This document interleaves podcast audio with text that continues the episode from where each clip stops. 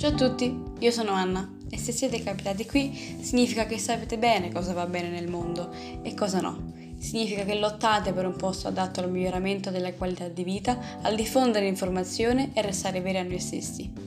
Se siete razzisti, omofobi, sessisti o più principalmente fascisti, questo podcast non fa per voi. Iniziamo? Rendiamo le cose più chiare, anzi facciamo che sia Wikipedia ad esserlo. Il termine rivoluzione, nel suo significato più ampio, indica qualsiasi cambiamento radicale nelle strutture sociali. Bene, cosa ci abbiamo capito? Che per fare rivoluzione bisogna buttare giù palazzi, diffondere cattiveria a macchie d'olio e andare contro tutti coloro che non la pensano come me? Ecco, questa non è la rivoluzione. Pensateci bene, d'altronde come la penso io, per fare rivoluzione bisogna armarsi di cervello e conoscenza. Le persone non sono ignoranti e stupide, scelgono di esserlo, scegliendo di non conoscere, vai contro ogni principio. Non so se sia più un gioco di nascondino o chi, non sapendo punta il dito contro tutti. Al giorno d'oggi è impossibile non sapere la notizia del giorno o non rendersi conto che a migliaia di chilometri da noi stanno combattendo una guerra civile e da anni non sappiamo come occuparcene. Beh, se siamo contro ogni legge umanitaria e preferiamo vedere due uomini con armi in mano invece di vedere due uomini tenersi per mano, ci sarà sempre un problema. Come quella notizia allarmante di persone indignate per la pubblicità del Mulino Bianco. Sì, il Mulino Bianco. E sapete per cosa? Perché nella pubblicità appare un ragazzo di colore che mangia un biscotto.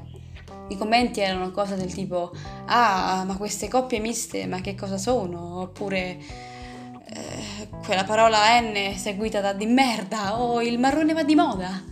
Ma di che diavolo stiamo parlando? Oppure di quel ragazzo sulla metro violentato verbalmente da un disgustoso uomo.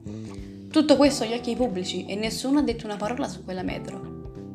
È davvero questa la realtà per cui stiamo lottando.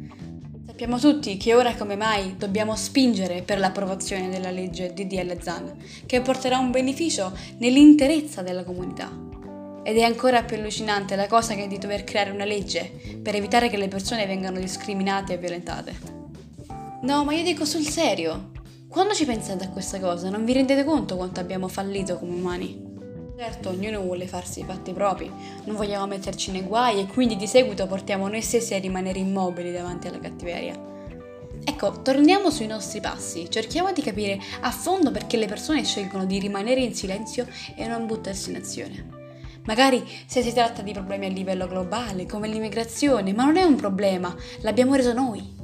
Non diventa più una cosa a livello organizzativo o sui salvataggi in mare, ma è sul livello umanitario. Se noi cittadini ci prendiamo l'impegno di essere un paese aperto a tutti e pronto a sopperire ai disagi di tutti, allora non dovremmo girare le spalle, avere pensieri stereotipati quando assistiamo ad una scena di razzismo e violenza. Come ho detto prima, i social sono una cosa bella, sono un punto di mediazione essenziale.